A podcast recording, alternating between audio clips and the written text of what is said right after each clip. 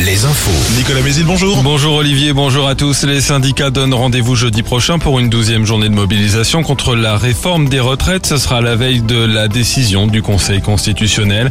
Hier, les cortèges étaient moins fournis, mais le ministère de l'Intérieur a tout de même recensé 570 000 manifestants partout en France. Près de 2 millions, affirment les syndicats. Selon les comptages, entre 7500 et 12 000 personnes en Maine-et-Loire, 4600 à 7600 en Vendée, entre 2800 et 7000 à Laval, 4200 au Mans.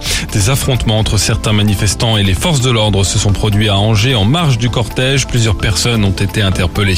Saïd Chaban, l'ancien président d'Angesco, sera jugé le 7 juin pour blanchiment d'argent en bande organisée. Il comparaîtra aussi pour exercice illégal de la profession d'agent sportif. Un deuxième procès attend Saïd Chaban une semaine plus tard dans une affaire d'agression sexuelle. Ilyes Chetty, le défenseur d'Angesco, a lui été condamné à 4 mois de prison avec sursis hier par le tribunal d'Angers. Il comparaissait après une plainte d'une jeune femme pour attouchement lors d'une soirée en boîte de nuit en décembre dernier.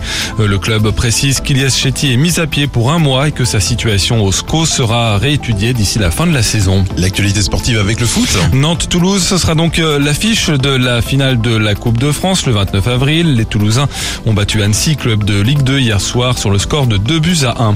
Chez les femmes, une première pour le nouveau sélectionneur de l'équipe de France, Hervé Renard. Les Bleus affrontent la Colombie ce soir en match amical. En basket de la Pro B au programme, ce vendredi, Angers joue à domicile contre Quimper. En National 1, match à l'extérieur pour les Sables d'Olonne à Pont-de-Cherhuis et pour Chaland à Besançon. Et en cyclisme, Brian Cocard s'est imposé hier sur la troisième étape du Région Pays de la Loire Tour. Il prend ainsi la tête du classement général. Quatrième et dernière étape aujourd'hui dans la Sarthe, entre Sablé-sur-Sarthe et Le Mans. Enfin, le temps, un ciel bien dégagé après la dissipation des derniers brouillards matinaux.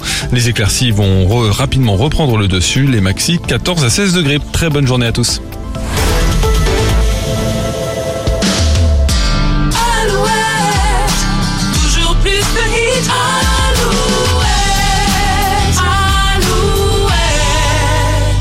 look up.